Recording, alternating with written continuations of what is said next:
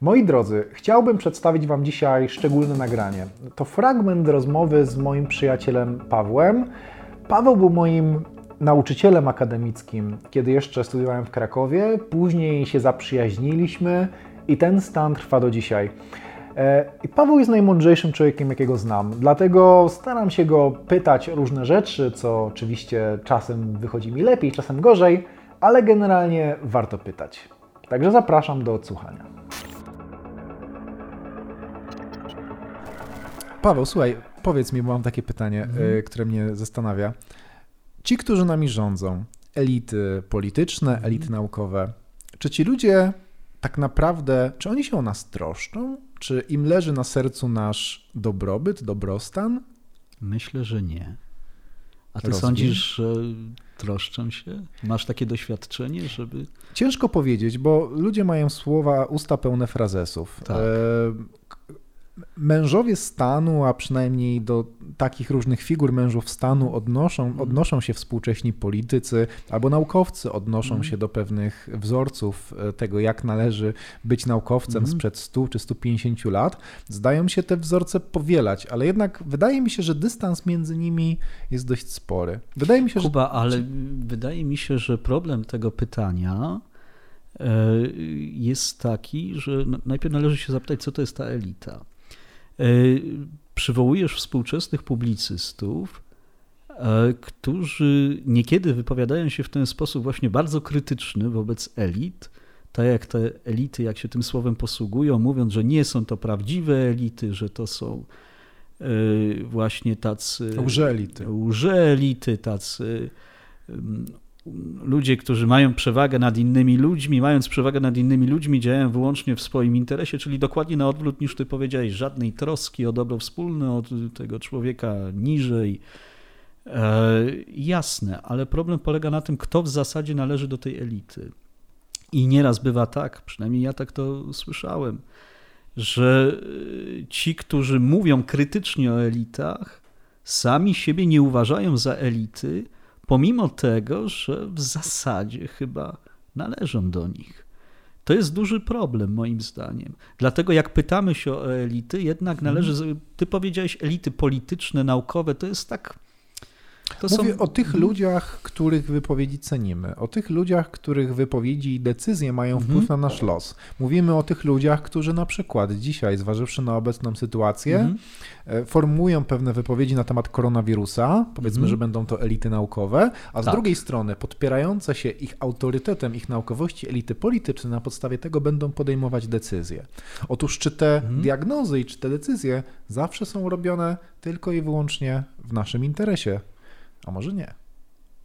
No ale tu są trzy opcje, jak gdyby. Opcja pierwsza, jeżeli mówisz o elitach naukowych, czyli ekspertach, na przykład wirusologach wypowiadających się na temat kowid dziewiętnaście, bądź epidemiologach wypowiadających się na temat tego, jak mamy reagować naukowo na kowid dziewiętnaście, to można też pytać, czy te elity naukowe, ci eksperci, czy oni sami nie mają własnych interesów, które chcą zrealizować właśnie wypowiadając się w tej sprawie.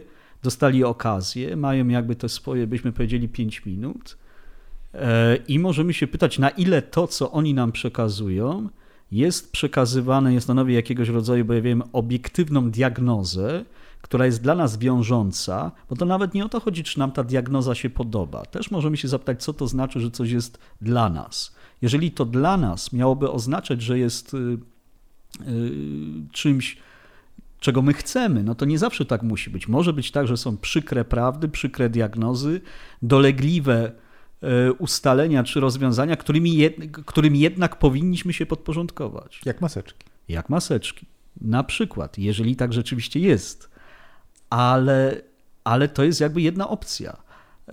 Czyli ci naukowcy, ci eksperci, te elity, tak, ta część elit może działać także we własnym interesie. No słuchamy nieraz, są tego przykłady w mediach, pojawia się jakiś taki typ starego kabotyna na przykład, który jest profesorem, może jakimś dziekanem na przykład, I, no i on mówi w taki sposób, no właściwie no, no całym sobą mówi coś w rodzaju to, czym się zajmuje całe życie, jest najważniejsze i wszyscy macie o tym wiedzieć. Nie? No, to są wątpliwości, czy ten punkt widzenia tego, tego wypowiadającego się eksperta rzeczywiście jest dla nas wiążący, czy on nie mówi przypadkiem więcej na własny temat jako kogoś, kto chce właśnie być ważny, tak? Być ważny, wpływowy. No jest takie, jest takie ludowe, ludowe stwierdzenie i to jest też odpowiedź pewna, można powiedzieć, zdroworozsądkowa na wiele tych wypowiedzi eksperckich. Nie strasz, nie strasz, bo się strasz. Okay. I, ale to jest jedna rzecz, tak? Jeszcze są dwie inne. Jest, jeszcze są dwie inne. No bo jest tak, że można też powiedzieć, że możemy sobie wyobrazić, że ci eksperci, te elity naukowe, one mogą jakoś tam sobie działać we własnym interesie, ale mogą też być w istotnym sensie podporządkowane, mogą być na wynajem, jak gdyby. I my, i my nie Inty- wiemy. My tego nie wiemy. No, no jak mamy to wiedzieć? To będzie moje kolejne pytanie. Jak w każdym trzecim. razie ta druga opcja to jest taka, że nie w naszym jakimś interesie, tylko w interesie tych elit politycznych. Tak czy inaczej w tym momencie zdefiniowanych. No powiedzmy, że mówiąc elity polityczne, my jednak mamy na myśli tych, których zazwyczaj nazywamy politykami, którzy zazwyczaj uczestniczą Czyli w jakichś wyborach. Masz na myśli coś takiego, że nie wiem, są, jest zespół lekarzy w Rosji hmm. putinowskiej, którzy hmm. występują w telewizji i mówią: tutaj ta trucizna, którą został hmm. otruty pan Nawalny, ostatnia sytuacja, hmm. nie jest trucizną, którą wyprodukowano w Rosji, to jest, nie wiem, trucizna z Konga, mhm. ale ci panowie, wiadomo, idą na sznurku swojego głównego przełożonego najwyższego, którym jest Putin. I to jest sytuacja, powiedzmy tak, obrazowo na przykład, ujęta. Której, na przykład, ale możemy myśli. to ogólnić, możemy powiedzieć, że nauka współcześnie jest jakiegoś rodzaju instrumentum regni, czyli jest pewną, pewnym narzędziem sprawowania władzy. Tak jak w przeszłości o religii w ten sposób mówiono i to w takich tekstach klasycznych, że religia jest instrumentum regni, to znaczy poprzez kult państwowy, poprzez całą tą organizację praktyk religijnych kształtuje się społeczeństwo jakby... Do on... dzisiaj się tak mówi. No mówi się, ale to już... Czarna wiadomo, mafia. Jasne, ale dzisiaj ta, ta, ta religia, ta, ta tradycyjna religia, no bo możemy się zastanawiać, czy nie jest tak, że ta tradycyjna religia została zastąpiona przez jakieś inne kulty i wyobrażenia quasi-religijne. Ta tradycyjna religia już nie odgrywa takiej roli, jak się zdaje. Natomiast nauka, owszem, kiedy powołujemy się na ustalenia naukowe, no to mówimy, to jest prawda. To jest prawda, nie można z tym dyskutować. To naukowcy udowodnili, to przyjęli, mamy się temu podporządkować. Ten, kto się nie podporządkowuje, no to jest wariat jakiś niebezpieczny, dzikus. dzikus. Dokładnie. I to jest, jakby, to jest jakby ta druga opcja. Pierwsza opcja zatem to była taka, że ci, te elity naukowe w zasadzie realizują własny interes, a nie, że się o nas troszczą. Dwa, że Druga opcja, interes realizują polityczny. interes polityczny w znaczeniu decydentów politycznych, tak. w znaczeniu tych, którzy są w sposób widoczny u władzy. A trzecia opcja w takim razie? A trzecia opcja to byłaby taka, że niby realizują nasze interesy, ale w znaczeniu takiej wielości partykularnych interesów, które dominują w społeczeństwie. Jeżeli w społeczeństwie na przykład, w danym społeczeństwie na przykład dominują ludzie starsi, którzy są z natury, powiedzielibyśmy, już tacy tros, trochę wystraszeni swoją kondycją, no bo jest im, powiedzmy, nieco bliżej do pańskiej stajni, aniżeli ludziom młodym. Boją się śmierci, boją się efektów starzenia, które są dla nich widoczne. To ich wpływ zarówno na, na tych polityków, których wybierają, ale również tych ekspertów, którzy sami często, tak jak wspomniany wcześniej stary Kabotyn, no, no, no też są w takim wieku, że w zasadzie no to już młodzi nie będą. Społeczeństwo zawsze jest grupą partykularnych interesów. Zgadza się. Więc akurat jest taką przed, wiązką nie, partykularnych interesów. Nie da się uciec, uciec w żaden sposób. Nie da się uciec, ale to jest nasza trzecia opcja. I zauważmy, że każda z tych trzech opcji ma to do siebie, Czyli, że... Żebym cię dobrze zrozumiał, mm-hmm. w trzeciej opcji oni owszem realizują interesy społeczne, ale to mogą być nie nasze interesy, bo społeczeństwo to być złożony z różnych interesów. Taka wiązka interesów, ale to... W sensie nikt nie będzie przejmował się restauratorami, aha, kiedy babcie się duszą. Ani fryzjerami. No jeżeli te babcie mają, no babcie jak babcie, ale jeżeli są tacy, którzy mają więcej do powiedzenia, po prostu mają przewagę i są, oni odbierają, można powiedzieć, taki feedback od strony tych, ze strony tych ekspertów i polityków, czyli eksperci i politycy razem reagują przychylnie na te żądania, oczekiwania, które są po stronie silniejszych. Nie tych babć, powiedzmy, tylko zazwyczaj no to są ludzie już jacy tam bardziej, powiedzmy, w średnim wieku, a już, no, każdy z nas a już trochę, trochę obawiają się o swoje zdrowie. No ale to zależy, co się kryje za tym słowem babcia. Jeżeli babcia to można jest taka... być babcią swoją drogą, również są, i sprawować są, władzę. Są, są różne babci i różne wpływy tych babć w różnych, w różnych okolicznościach, jasne. Ale istotne tu jest coś innego. Mianowicie żadna z tych trzech opcji nie zawiera w sobie momentu racjonalnego.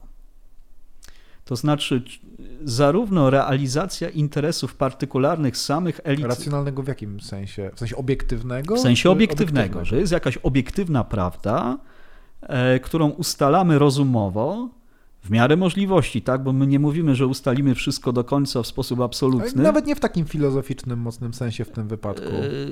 Sens filozoficzny może być mocny lub niemocny, ale chodzi o to, że jakby tym wspólnym mianownikiem jest przeświadczenie i na podstawie tego przeświadczenia działanie w dobrej wierze, że mianowicie to, co ustalamy, jest prawdziwe. Mhm. Jest prawdziwe i jako takie jest dla nas wiążące, niezależnie od tego, jakie są tam nasze partykularne interesy czyli, i emocje z tym związane. Nawet takie prawdziwe w sensie naukowym. W sensie, takim że... właśnie w sensie naukowym, tak. Ponieważ powiedzieliśmy na wstępie elity naukowe. Tak. I tu jest jakby już ten moment, ten taki kamień obrazy. Dlaczego? Dlatego, że trzeba by się zapytać, czy ci naukowcy, ci eksperci, którzy wypowiadają się na temat, no ich wypowiedzi mają nie tylko nawet wpływ na nasze życie, one wręcz to życie definiują. Jak mamy żyć, co mamy z sobą robić, co nam wolno, czego nie wolno. W sytuacji ekstremalnej jest to szczególnie widoczne, ale nie tylko w sytuacji ekstremalnej tak się dzieje. Trzeba by się zapytać, czy te elity naukowe rzeczywiście one mają, czy opierają się na pewnym takim etosie życia naukowego, który wiąże, no, który wiąże się z, właśnie z postawą człowieka odkrywającego prawdę, żyjącego, można powiedzieć, dla prawdy i w związku z tym ceniącego sobie nade wszystko obiektywizm, bezstronność, taki chłód w znaczeniu nie, że, nie, nie, że ktoś jest niemiły, tylko taki chłód yy, związany ktoś z myśleniem. Ktoś miałby tak, taki... stwierdzić, czy tak jest. Nikt nie ma wglądu do ich umysłów i sumień. No, nie ma żadnego ciała, poznacie, niezależnego mówię. ciała naukowego, jakiejś rady ponadnarodowej. Tego nie ma, natomiast można powiedzieć po owocach ich poznacie. Może potrzebujemy jakiejś sztucznej inteligencji, która w pewnym momencie stwierdzi, o tutaj mamy pana, prawda, doktora, profesora, który wszelako zadziałał w swoim partykularnym interesie, a nie w interesie interesie swojej wspólnoty politycznej. Może nie spieszmy się tak bardzo do tej sztucznej inteligencji i powiedzmy coś innego. Mianowicie rzeczywiście w ciągu ostatniego mniej więcej stulecia, choć oczywiście nie są to jakieś tam ścisłe wyliczenia, w ciągu mniej więcej ostatniego stulecia nauka stała się jakby dwie takie cechy pojawiły się dominujące, które nie tylko, że jakby sama nauka taka się, ale też obraz nauki został zredefiniowany. Pierwsza cecha to jest specjalizacja, czyli ci, którzy... Którzy byli biologami, to stają się wyspecjalizowanymi mm-hmm. mikrobiologami jeszcze w ramach jakiegoś tam jeszcze jednego bardziej ciałka. Jakimś tam, tam jakieś, jakieś jedne tam mitochondria, inne moje boje. A, albo jeszcze coś bardziej złożonego, czego już, czy, czy pomniejszego, tak, bardziej partykularnego, czego już nie potrafimy w ogóle nazwać. W każdym razie specjalizują się. Ich horyzonty, tam gdzie mogą u, u, być nazwani ekspertami, bo mogą być oczywiście ludźmi elokwentnymi, mogą na przykład, nie wiem, może być mikrobiologiem, ale nie wiem, chodzić do teatru, coś takiego, no ludzie są różni.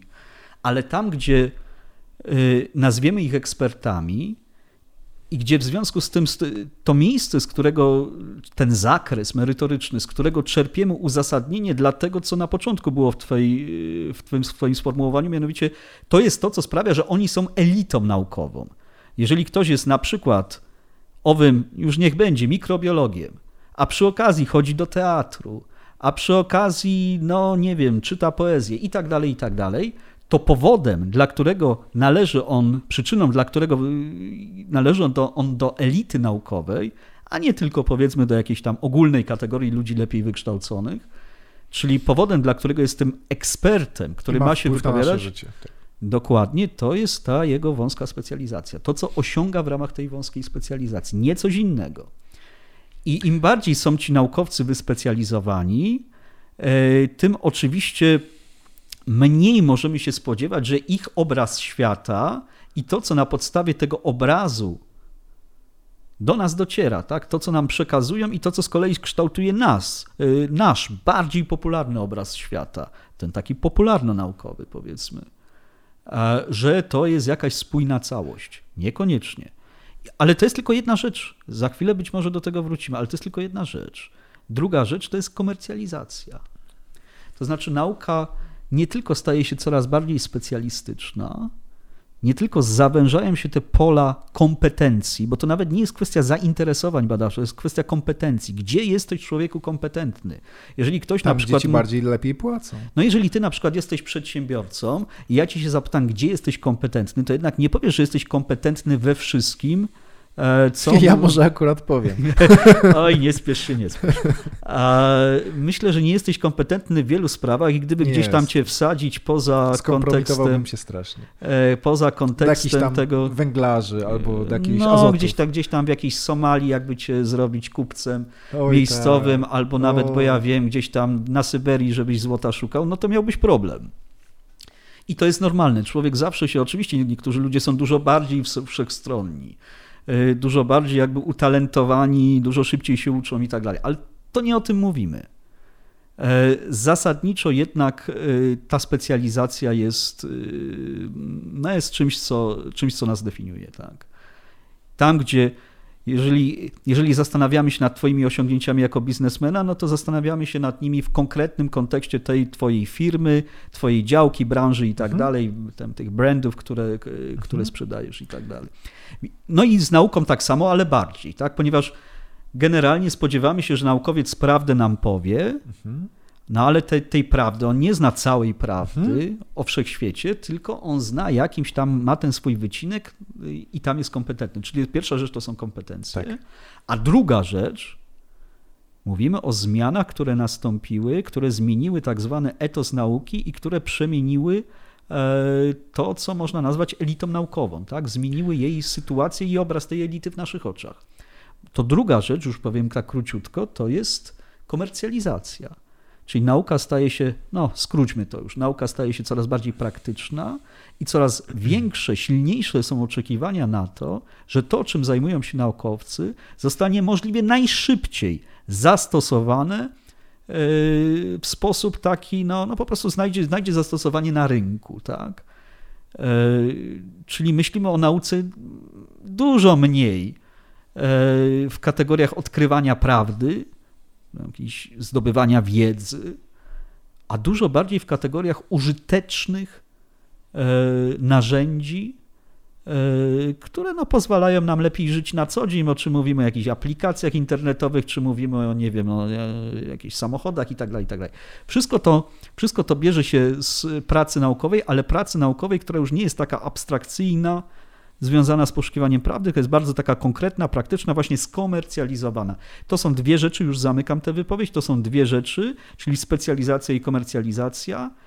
I powiadam raz jeszcze, nie chodzi tylko o to, jak sami naukowcy o sobie myślą, ale również o to, jaki jest obraz tej nauki, tego, czym oni się zajmują w naszych oczach. Czyli co my myślimy o tych ekspertach. Otóż im bardziej oni są wyspecjalizowani, a im bardziej skomercjalizowana jest, jest ich działalność, tak? Czyli, czyli im bardziej kojarzymy efekty pracy naukowca z tym, co kupujemy, czym się posługujemy na co dzień, tym prawdopodobnie jednak nasze zaufanie, nasza wiara w obiektywizm, w bezstronność, w tę właśnie dobrą wiarę, tak, w tę troskę elity naukowej, że, że oni się ludzkością zajmują, że dla dobra ludzkości, dla naszego dobra, tym są chyba mniejsze. Tu jest bardzo wiele ciekawych elementów, do których chciałbym się odnieść z tego, co powiedziałeś. Na pewno zaczynając od końca, nauka przejęła rolę filozofii, jeżeli chodzi o stosunek do prawdy. W tym sensie, w takim popularnym oczywiście rozumieniu każdego z nas, naukowcy to są ci ludzie, którzy odkrywają pewną obiektywną prawdę i faktycznie, jeżeli ktoś ją odkrywa, to jest to naukowiec. To, co jest prawdziwe, to jest co? Boga nie ma, bo naukowiec nie stwierdził, że jest. To go nie więcej... zaobserwował teleskopem, nie, nie za... ani mikroskopem, ani niczym takim. Dokładnie. Ale wiesz co, przepraszam, że ci tutaj jednak troszeczkę wejdę, bo to jest bardzo ciekawy obszar zagadnień nauka, filozofia. Ale wydaje mi się, że yy, trzymając Już chciałem się... przejść dalej. Proszę? Już chciałem przejść dalej. Ale trzymając się tego, co wcześniej nakreśliłeś, czyli tego rozumienia elity, tak? Tak. Yy, powiedzieliśmy sobie do tej pory o, elity na... o elicie naukowej. Natomiast możemy również mówić o przemianach tego, co nazywamy elitą polityczną. I w tym trzecim zakresie o tej, powiedzmy, partykularyzacji społeczeństwa. Mhm. Wszystko to ma wspólny mianownik i to chciałem ci pokazać. Bo te dwie rzeczy, o mhm. których powiedziałeś, one są ze sobą bardzo mocno połączone. Oczywiście, że tak. Bo warunki komercjalizacji odkryć naukowych mhm. oczywiście wymagają tego, żeby naukowiec wyspecjalizował się w danej dziedzinie, co jakby jest cechą charakterystyczną Zgadza nauki się. Już tak bagatelka od, od stu lat. Bo, bo, bo wszelkie wielkie wynalazki, wszelkie cuda techniki, które nas obecnie otaczają, wynikają z tego, że bardzo wielu set, set tysięcy naukowców poświęciło swoje życie, żeby udoskonalić tę jedną część. Więc to takie troszeczkę jest na dwoje babka wróżyła. Natomiast faktycznie ta pierwsza rzecz, o której powiedziałeś, czyli że wyspecjalizowany naukowiec posiada wiedzę w bardzo wąskim zakresie, to jest taki problem, nazwałbym go uzgodnienia ustaleń, bo ten naukowiec oczywiście może mieć rację w tym zakresie, na którym się bardzo dobrze zna, wszelako ta jego racja może zostać źle wykorzystana, jeżeli on wychodzi poza zakres mhm. swoich kompetencji. Jasne, jasne. I to takie przekroczenie swoich rzeczywistych kompetencji, mhm. poszerzanie, ekspandowanie autorytetu. Staje się autorytetem właśnie, tak? Ktoś, ktoś kto się zajmuje tymi, tam jakąś komórką, tak. będzie autorytetem na temat życia jako takiego, czy wszechświata całego. Jasne, że tak. Tu jednak to, to troszeczkę coś musimy, jak już tak wchodzimy na tak głębokie wody, musimy jeszcze uwzględnić jedną rzecz, mianowicie ten kierunek zwi- związany ze specjalizacją, komercjalizacją, to, to nie zaczyna się sto lat temu. Po prostu można powiedzieć, że do pewnego momentu etos nauk- nauki, tego co można nazwać nowożytną nauką eksperymentalną, tam gdzie się mieści biologia, ta, ale tam też fizyka, no wszystko to właściwie, co, co kojarzymy normalnie z pracą naukowca, z odkryciami naukowymi. Ten etos nauki był mocno osadzony we wcześniejszym etosie, a mianowicie etosie życia filozoficznego, czyli tego życia, które było całkowicie poświęcone poszukiwaniu prawdy, czy pewnemu, można powiedzieć, doświadczaniu prawdy.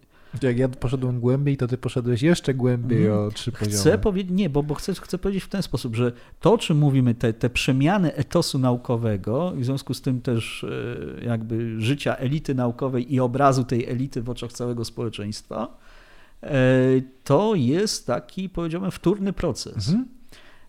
To jest taki, taki rezultat czegoś. Często chyba bywa zresztą tak, że pewne społeczeństwa i epoki swoje największe osiągnięcia zawdzięczają z jednej strony celom, jakie są zadaniom, jakie, jakie, jakie przed sobą stawiają w danych okolicznościach, ale również temu, co dziedziczą z przeszłości, czego być może nawet, co być może nawet równocześnie już odrzucają, kwestionują, ale to ciągle ich kształtuje. I mhm. chyba tak było właśnie z nauką. To znaczy w pewnym filozofia w klasycznym sensie, ten model życia filozoficznego był już odrzucony, zakwestionowany, można powiedzieć ośmieszony nawet, a mimo to rozmaite, powiedzielibyśmy, nawyki, przyzwyczajenia, tradycje z tym związane ciągle nie tylko, że w ogóle były, ale działały w sposób konstytutywny na tych ludzi w ten sposób, że etos naukowy był rzeczywiście tym etosem poznania, doświadczenia prawdy i tak dalej. To się w ciągu dwudziestego wieku zużyło. Jest pytanie, które aż pali mnie w usta, mhm. czy pali mnie w gardło, jakby które ukształtowało mi się w głowie na podstawie tego wszystkiego, co powiedziałeś. Czy zatem Istnieje pewna analogia, przez ciebie być może też lepiej rozpoznawana, bo jesteś przedstawicielem raczej tej drugiej części nauki. Czy jest analogia między tą nauką ścisłą w tym zakresie, powiedzmy, specjalizacji, komercjalizacji, a tym, co nazwalibyśmy dzisiaj naukami humanistycznymi? No to jest taka, czy to jest analogia? No to jest raczej tak, że ci, którzy są kształceni w ramach nauk humanistycznych, a zwłaszcza tak zwanych nauk społecznych, które zostały jeszcze dodatkowo, można powiedzieć, wyodrębnione z tych nauk humanistycznych. Humanistyczne to mają się nam kojarzyć głównie z historią i filologią, czyli te wszystkie języki i historyczne sprawy, a społeczne no to byłyby takie socjologia, politologia i też psychologia i niektóre inne jeszcze dopisane do tego. A to jest tak, że to, jest, to nawet nie jest kwestia tego, że podobieństwa, jak powiedziałeś, analogii, tylko to jest kwestia aspiracji. To znaczy, mówiąc najprościej, być może nieco tak obcesowo, ten socjolog też chciałby być tak poważny i poważany, jak powiedzmy fizyk, w jego wyobrażeniu. Czy to się nie dzieje? Bo tutaj mamy to słowo autorytet, które mm. się pojawiło. Słowo autorytet jest kluczowe. W związku tak. z tym ten soc- socjolog, psycholog, literaturoznawca mm. nie wykracza dość radykalnie poza obszar swoich zainteresowań badawczych, nie pretenduje do miana bycia autorytetem. Specjalista od literatury romantycznej mm. nagle się staje się specjalistą od wszystkiego, o co zapyta go dziennikarz. Ale oczywiście, że tak jest.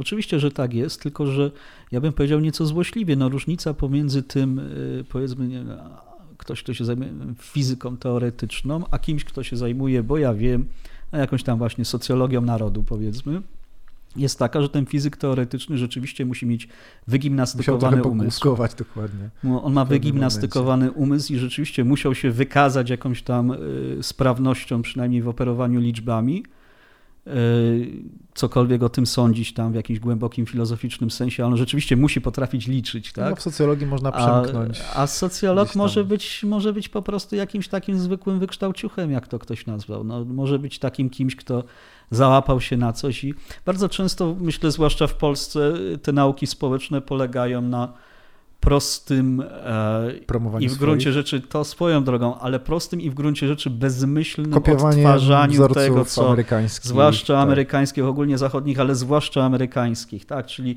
ktoś coś przepisał, zacytował, powołał się na coś. To, to, to nie jest przez nas, no jest tak, że no, Mnie to my nie odkrywamy od generalnie, tylko my czerpiemy tak, z tamtej wiedzy, ale to niekoniecznie jest wiedza też, no to trzeba umieć osądzić. Mnie, mnie to odrzuciło od studiów. Ja nie Mam potrafiłem się odnaleźć się. zarówno na, na wszystkich kierunkach, które mm. studiowałem, na polonistyce, na kulturoznawstwie, czy byłem przez moment, na, studiowałem filozofię, przecież mm. jak wiesz, też politologię. nie mogłem Filozofię się... też studiowałeś? No, przez pół roku. Prawo. Nie mogłem się odnaleźć w tych miejscach. Wszystkie były właśnie przesiąknięte takim przekazywaniem tych, tych, tych suchych ustaleń, a, a zbywało zdecydowanie. Ale nie wiem, czy to są suche refleksji. ustalenia, to są opinie, to są pewne opinie, które my przyswajamy i mamy je traktować, że to jest coś, czego się no w gruncie rzeczy nie bada, to jest coś, co się przyjmuje i cytuje. Tak, no to.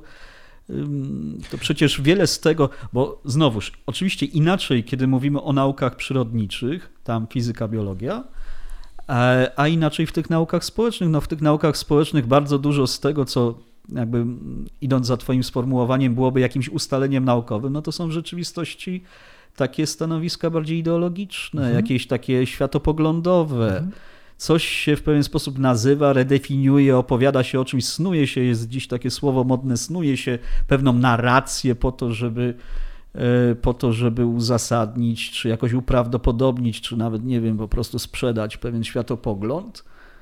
I tyle w zasadzie. No a my, którzy to naśladujemy i się do tego odnosimy dosyć bezmyślnie, no sobie wystawiamy świadectwo. Wychodzi na to, że zatem mamy naprawdę poważny problem z demokracją, z naszym przywództwem, mianowicie taki, że jeżeli, tak. że jeżeli e, e, słowo, jeżeli, jeżeli autorytet jest czymś, co tak bardzo uległo rozprzężeniu, uh-huh. jeżeli w tym momencie każdy, niezależnie od dyscypliny i specjalizacji i realnego zaplecza kompetencji i uh-huh. intelektu, może stać się tym autorytetem, to ludzie najzwyczajniej w świecie przestają wierzyć tym autorytetom, tak. a skoro ludzie przestają wierzyć tym autorytetom, to jakby ten ten najpoważniejszy fundament naszej demokracji meryto, opartej, merytokracji opartej mm. na wiedzy ekspertów tak. kompletnie jakby puszcza, pęka i w związku z tym nie mamy takiego spoiwa no, społecznego. Przeistacza się w pewną parodię, prawda?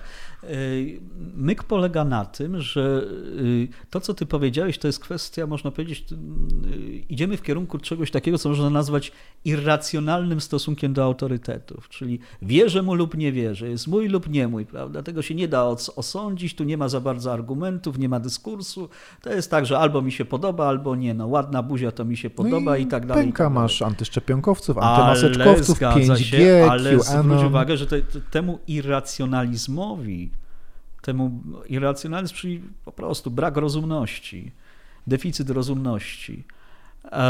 Temu irracjonalizmowi po stronie, powiedzmy, szerokich mas społeczeństwa odpowiada irracjonalizm samych tych elit naukowych, zwłaszcza tych tak zwanych nauk społecznych, ale nie tylko. Generalnie odpowiada temu brak jakiegoś takiego etosu, czy wyczerpanie się, czy co najmniej osłabienie tego etosu naukowego, naukowo-filozoficznego niech będzie, związanego właśnie z poszukiwaniem prawdy, z doświadczaniem, doświadczeniem życia, które jest życiem poświęconym w poszukiwaniu prawdy, bo to trzeba akcentować, to poszukiwanie prawdy to nie jest tak, że jest pewna praca do godziny piętnastej, a potem żyje czym innym. Ci naukowcy faktycznie poszukiwali prawdy. Ci prawdziwi uczeni, prawdziwi filozofowie, oni żyli minuta po minucie, prawda, można powiedzieć swoim... Biedne żony, biedne dzieci. Biedne żony, jeśli je mieli, tak, tak, nie, nie, nie każdy miał. W każdym razie w momencie, w którym to się wyczerpuje, osłabia, no to się pojawia taka właśnie no, irracjonalność, czyli irracjonalność, deficyt rozumności. No, pojawia się takie myślenie, że w gruncie rzeczy wszystko można powiedzieć, jeżeli to się komuś spodoba, jeżeli to ktoś to kupi ode mnie, czy polityk, czy, czy, czy ktoś inny, w każdym razie kupi ode mnie pewną moją e, kompetencję, tak, czy pewien obraz mojej kompetencji i wykorzysta do czegoś. Wszystko staje się... Dowolne. Wracamy do tego poprzedniego momentu w twojej wypowiedzi, kiedy powiedziałeś, że jedna była z trzech opcji, mianowicie taka, że te elity mhm. wypowiadają się we własnym imieniu i to troszeczkę jest tak, że w takim razie no nie jest w interesie elit obnażyć na przykład swoją niekompetencję, nie jest w interesie Oczywiście, elit zmiana obecnej sytuacji. Oczywiście, że nie. Oczywiście, że nie. Jeżeli spojrzymy na to od takiej strony właśnie bardziej społecznej, politycznej, to generalnie nie jest w niczyim interesie osłabianie swojej pozycji. I co teraz? Nie jest w interesie uczonego, żeby ktoś uznał, że nie jest zbyt mądry. Nie jest w interesie polityka, żeby ktoś uznał, że, że uznał, jest... że podążył za jakimś głupkiem. Nie? Podążył za głupkiem i w związku z tym jest nieskuteczny, prawda? Bo w polityce liczy się skuteczność. Tak samo jak w twoim interesie przedsiębiorcy nie jest to, żeby ktoś cię uznał za jakiegoś właśnie, czekam właśnie nieskutecznego, bądź jakiegoś utracjusza, kogoś, kto marnuje zasoby, nie jest w stanie gospodarować. No, to jest... Nie daj Boże, żebym się nim okazał. Nie daj Boże, żebyś się kimś takim okazał, ale dla ciebie, zwłaszcza nie daj Boże, żeby ludzie tak o tobie myśleli, bo jeżeli zaczną tak o tobie myśleć, stracisz swoje możliwości działania. I tak jest ze wszystkim. W związku z tym nie jest w interesie, jeżeli na przykład, jeżeli to jest prawda, mamy do czynienia z jakiegoś rodzaju osłabieniem, a nawet wyczerpaniem owego etosu naukowego, to z całą pewnością nie jest w interesie tak zwanych elit naukowych, czy w ogóle elit, jeżeli to będziemy rozpatrywać jednak nie w jakimś sztucznym oderwaniu, ale świadomi tego, że tak zwane elity naukowe są powiązane z tak zwanymi elitami medialnymi, tak zwanymi elitami politycznymi, także biznesowymi oczywiście. No generalnie nie jest w ich interesie to, żeby ktoś pomyślał, że to jest wszystko ściema. Nie jest tak, że to, co mówisz, jest dość mocno defetystyczne. W tym sensie może wieść do takiego bezrefleksyjnego anarchizmu. Ale to od ludzi zależy, jak reagują na takie sy- diagnozy. Sytuacja, o której mówisz, w zasadzie jest taka, że cóż tu zrobić? To musiałoby powstać jakiegoś rodzaju kolegium, musiałoby się zmienić etos. To nie są rzeczy, które można zrobić od Kuba, tak ale my ustawą. Mówimy o pewnych diagnozach. Z tego, co mówimy, nie wynika jeszcze, że mamy się powiesić i, i uznać, nie że, wynika, że jest bez sensu. My mamy ruszyć zaraz, żeby zmieniać obecną sytuację. Ani nie sytuację. Wynika nawet, że mamy kogoś zastrzelić, albo że mamy rację. Ani, ani, ani nawet nie wynika, że mamy rację. Dobrze. Ale wynika z całą pewnością coś takiego, że możemy się zastanawiać krytycznie nad tym, co do nas dociera. To jest, jakby rozumiem, też intencja tego spotkania, czyli podpowiedzieć taką opcję właśnie nie... Nie na zasadzie, że ja coś muszę wyznawać, muszę się za czymś opowiedzieć, uznać jakiś autorytet, że to jest mój autorytet, kropka, prawda? Jestem taki, jestem taka. Tylko zastanawiać się krytycznie nad tym. I ta diagnoza, o której mówimy, nie, nie musimy jej przyjąć, tak, prawda? Zresztą ja trochę to zastrzegałem. Ludzie są różni, tak w ogóle. Różni są. Nie wszyscy są oczywiście zepsuci, nie wszyscy są zmanipulowani i nie wszyscy są manipulatorami w tym samym sensie. Ale z całą pewnością są powody, żeby zastanawiać się krytycznie nad stanem współczesnej nauki i w ogóle społeczeństwa widzianego właśnie w, czy, e, przez pryzmat tych relacji, prawda, góra-dół, elity, masy, jak to nazwałeś na początku, zastanawiać się nad tym i zwracamy uwagę, że szczególnie ważne jest tutaj, szczególnie ważna jest tutaj kwestia tego etosu naukowego, mhm. tego rozmycia się, jakkolwiek to nazwiemy, koncepcji prawdy. Prawdy jako czegoś, dla czego się żyje. To ja podkreślam w tym sensie, to, bo to się wydaje zupełnie kluczowe. Prawda, prawda, którą odkrywamy, jesteśmy racjonalni, czyli działamy yy, na podstawie naszego rozumu.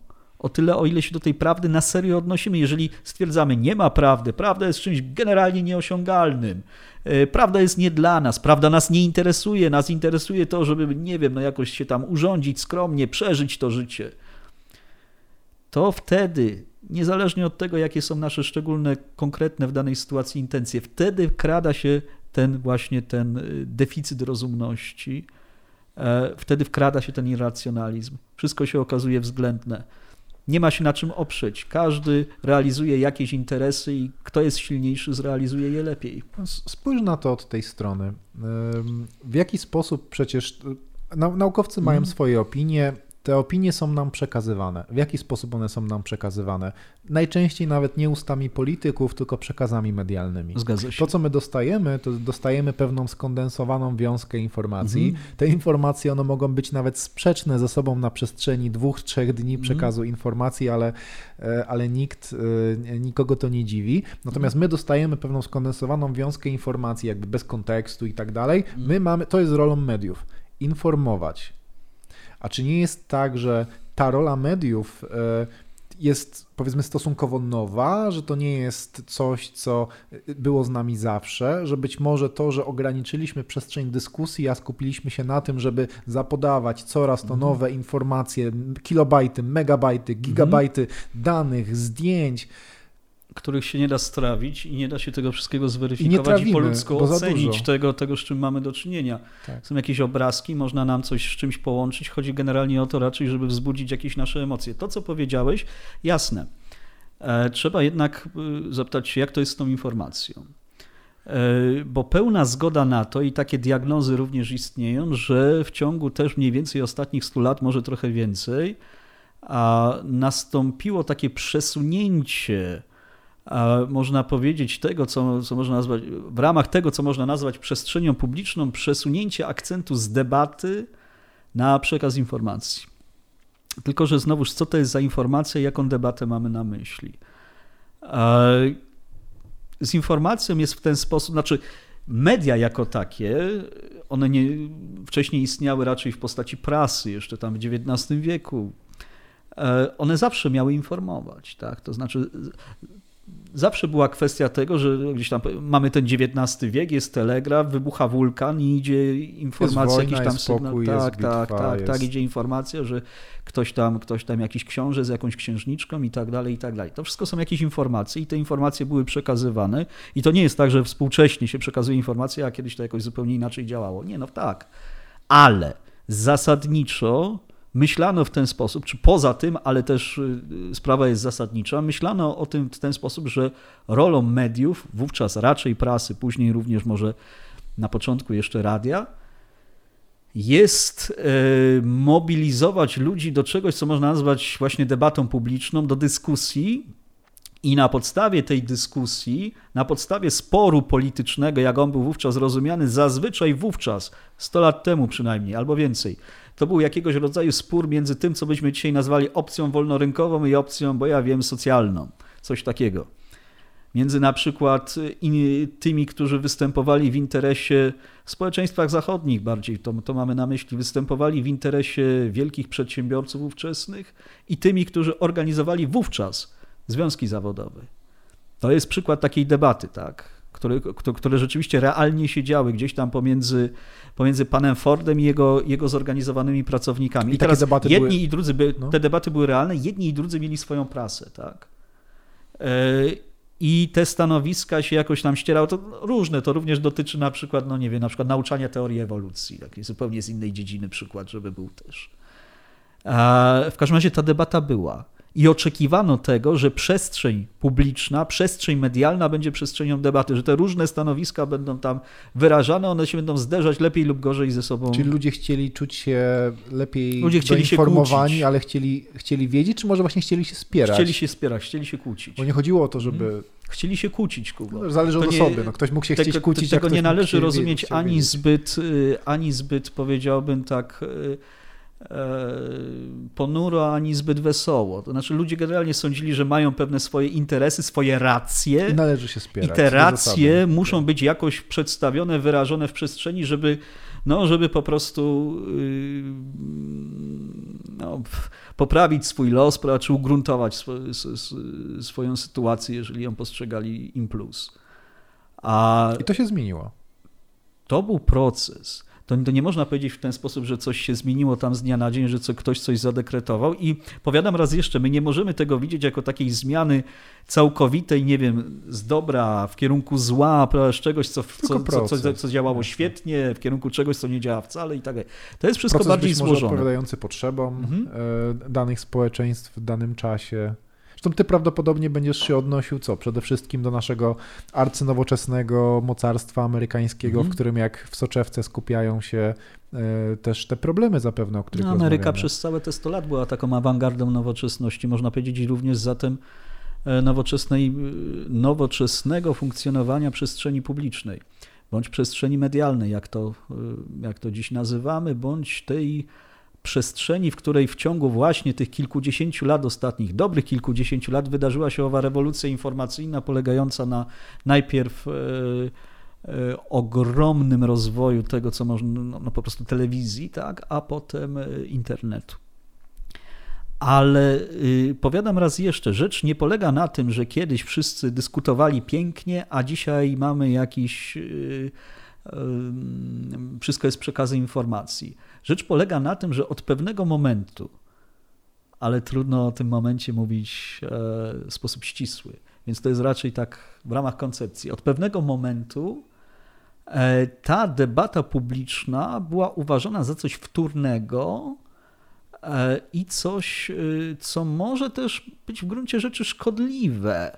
No bo jak ludzie debatują, To, to państwo, gospodarka, byśmy dzisiaj powiedzieli, ono to jest tak, no... Destabilizują się grozi, w jakiś sposób. No właśnie... G- nie ma tej jednomyślności. Nie ma tej jednomyślności. Bardzo dobrze mówisz. Grozi to, że, e, że właśnie będziemy dyskutować, a nie działać. Tak najprościej. Mm. No po amerykańsku to się raczej działa niż dyskutuje. Tak sobie przynajmniej nie tylko dzisiaj, po amerykańsku tak oczywiście. Tak, tak, ale, ale to nie tylko po amerykańsku. Amerykański pragmatyzm. Mm. Tam, Amerykanie kiedyś bardzo dyskutowali, żeby była jasność. Ich kultura, tradycja dyskusji właśnie w końcu dziewiętnastego wieku była. Czyli w ramach tych dyskusji była... stwierdzili, że należy działać i tak wtedy skończyli. Tak to wygląda trochę, że, że, że w ramach dyskusji stwierdzili, że koniec dyskusji, ale... ale powiadam raz jeszcze, to jest proces. To nie jest tak, że ktoś zagłosował, że tak ma być.